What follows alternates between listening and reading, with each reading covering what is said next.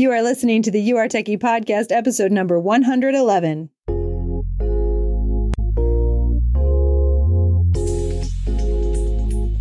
Welcome to the You Are Techie podcast, where it's all about growing in your techiness so you can find the tech job of your dreams. And now your host, technology learning coach, Ellen Toomey. Hey moms, are you trying to break into tech? Are you wondering what skills you really need to get hired? And how those skills can be worth forty-five dollars an hour instead of the twenty-five dollars an hour you thought when you first started thinking about going back to work? If so, then the You Are Techie membership is for you. Our combination of courses, coaching, and community come with the mentor support you need to keep moving forward in your tech career. It's like no other membership program available. We have the exact skills employers are looking for. You'll learn how to maximize your income with portfolio-ready skills that hiring managers are seeking, not to mention the steps you can skip so you don't find yourself down that endless tech learning rabbit hole. Join me as I walk you step-by-step through the getting hired process in tech. Sign up at you are techie dot com. That's Y O U A R E T E C H Y dot com. I can't wait to see you in our membership. Hello and welcome to the You Are Techie podcast. I'm your host, Ellen Toomey. Excited to be with you here today to talk about the ins and outs of product. Ah, yes, product. If you clicked on this and you're like, what is she talking about, about product? You're in the right place. And if you know what product is a little bit, I'm going to dive into some different aspects of it and, of course, tie it into your job search. What exactly do we mean when we say product? What about if we read it in a job posting? Does that confuse us? And if it doesn't confuse you or you're not sure why it's important, I'm going to dive into why, if you want to be a great technologist, this is a term you want to know. Okay? So in software, when we say product, we mean software. It sounds really easy, but it gets complicated. Software, you know, could be a SaaS or an app, but just some type of software. And we know that software is code, but we need a word to differentiate where one software starts and another one ends. And as an end user, that can sound a little bit obvious, pretty definitive. For example, if you have been around a computer in the last twenty years, you've probably used Microsoft Word, and you know that's a different product than Microsoft Excel. But let me ask you this question. What about the features within that software? So say copy, pasting, typing, printing. These are all the same features, and they're in both software, but why do we accept that the same features will go into different software? Let's think about that. We don't really question whether Word and Excel should be different products, do we? Most of us probably don't. We just accept this is the way the product is. And we don't really question, like, hey, is Microsoft trying to cheat us? Because I can copy paste in Word and I can copy paste in Excel. Mm, probably not. We're probably not thinking that. But when you're creating a product, it's not really as definitive as you think. I don't know the story behind Word and Excel, but someone probably started doing a bunch of features in Word and realized, hey, this is getting too big. We need to move these features to another software because it's going to do something different. And so when you're creating software, it's really more like a cloud. The edges get really fuzzy. It's not quite as definitive. As opposed to when you're an end user, we don't really question. We just think, okay, well, this is the way the software was created. I can think of Venmo. That's how I pay my babysitters, right? So Venmo, it just does it this way. Well, should it do other things? Does it do too many things? Who's to say? Well, the designer is. That's who says. Um, and the team.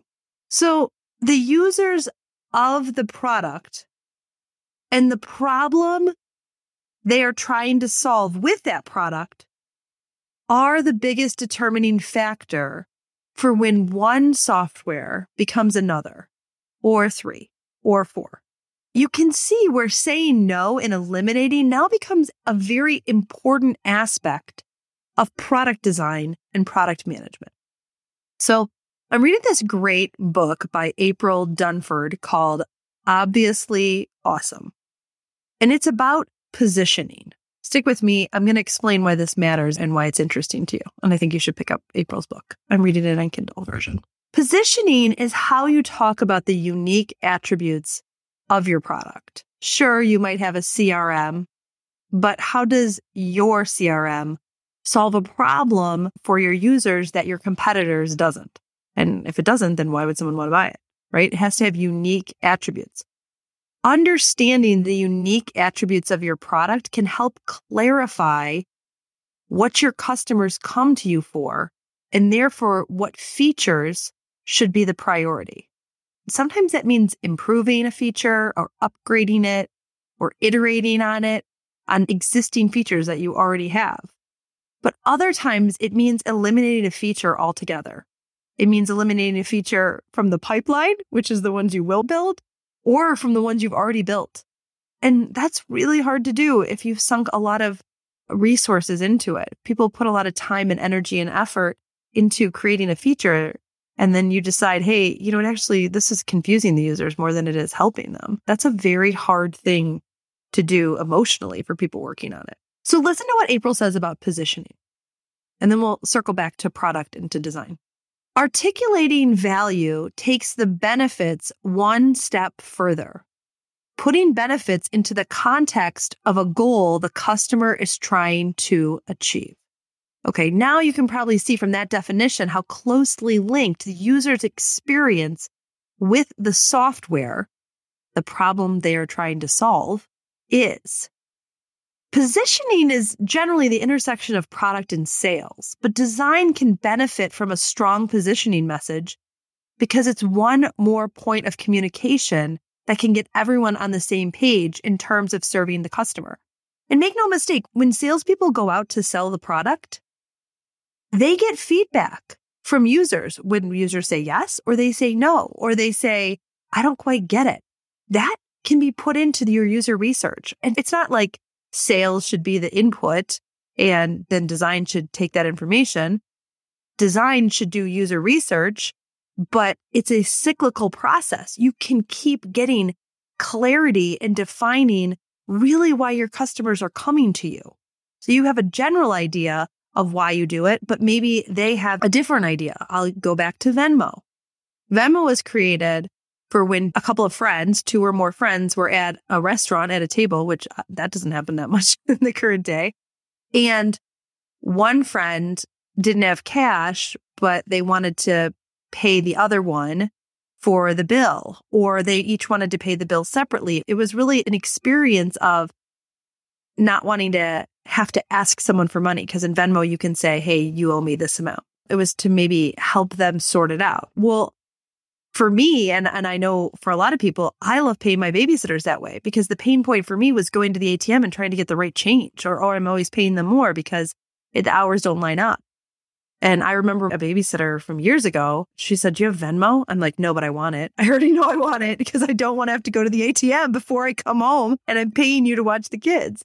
And so for me, Venmo served a different problem. It served a different problem of not needing exact change. And there are many other applications for that, but really it kind of got away from that original use for it, and people used it for a number of other things. And so when you sell a product, that can be another piece to the puzzle of what to focus on in terms of design.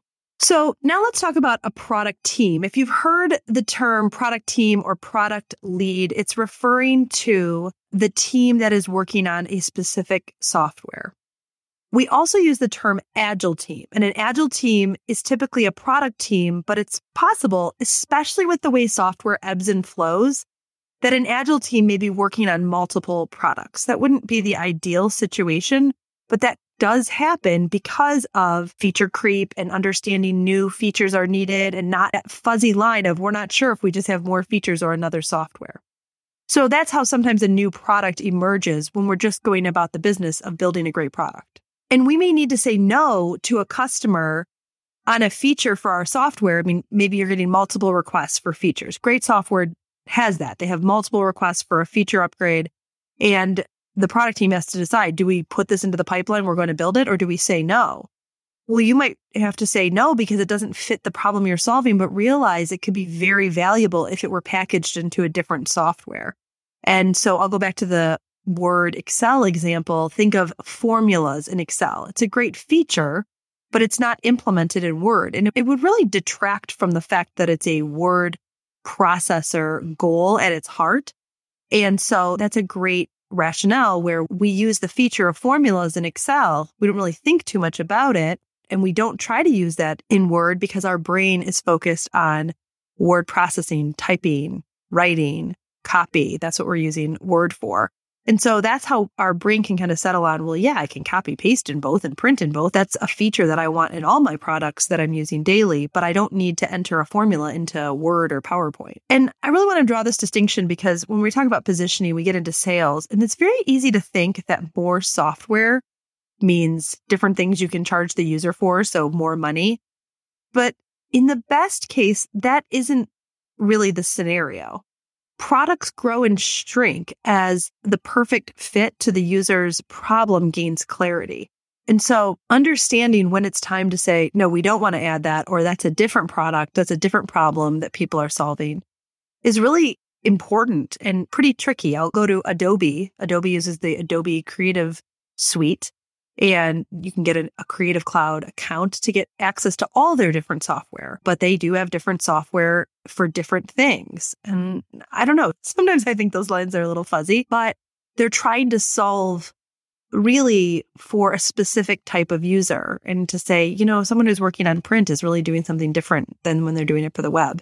And we're going to make those features easier for them.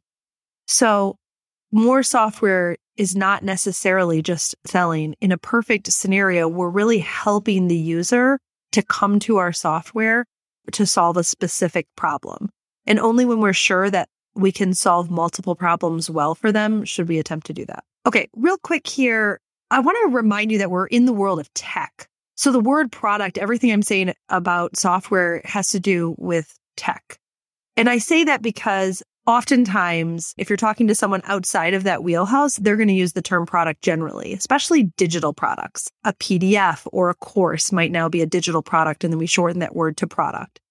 So we're all in the wheelhouse of software, agile, and product. And I just want to distinguish that because when you read the term product lead, that is necessarily going to be a software team pretty much all the time in that tech field. So when you're looking at a job posting, you'll see the term product team frequently in a job description that is in a tech field. Okay, you might see the term product designer instead of U X designer. There are different thoughts on this one, but I think a good way to think about that distinction is when a company hires you as a product designer, what they're saying is that they want you to think about that product holistically.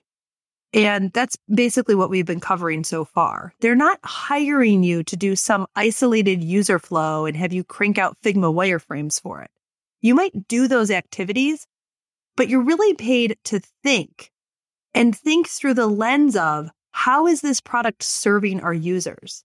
It might mean the features need a rethinking, or you need to remove some type of functionality that's confusing the users until you can get it right. Ultimately, it's your job to think about how you can make the user's life easier through the product that you're solving. So when you think about, is it a U X designer or product designer, try not to get too hung up on those labels. Just understand that when we're communicating either one of those ideals, that's what our goal is. That's what we're talking about. And I think that's why we're seeing this trend towards the term product designer instead of U X designer, because we want the user to be considered through the lens of the product. We want to make sure that we're serving the user at all aspects of the product. And that can be a more global view when we're looking at how we're really solving the user's problems, where some people, and it's not necessarily true, think of the U X more as the flows. We've already have them. We've already thought them through. We assume that we're right. When we think about product, we're going to assume, hey, where do we need to make adjustments or make changes? Or is there a new feature that's more important for the user right now? But it all goes back to the user's pain and how we're addressing the most intense pain that they have, whether it's with our product or the problem they're solving. We want to be looking at what our users are saying and how they're giving us feedback. And going back to that positioning, looking at how those attributes of our product are really solving something in their life, like how I can pay my babysitters in Venmo and it saves me a trip to the A T M. You know, that's a big problem and a big pain that is solved for me by a piece of software. So I hope this has been helpful. I really enjoyed talking about the ins and outs of product. I think it's a great way to level up your game in terms of tech and level up your communication. So if I used any terms that you didn't understand, go ahead and re-listen to this. Look them up if you need to, but I hope that helps you understand where the vision is for a company who might be looking for someone to help them with their design or their development. You're going to see that term product team a lot. I hope that clarifies it for you. And I'm just so grateful that you stopped by today to be with me. Thank you very much. I'll see you next time. Hey, if you enjoyed listening to this podcast, you have to sign up for the You Are Techie email list. Imagine being in the tech job of your dreams. Join me to get the strategies, training, and never-ending support to get hired. Sign up at you are techie dot com. That's Y O U A R E T E C H Y dot com. I'll see you next time.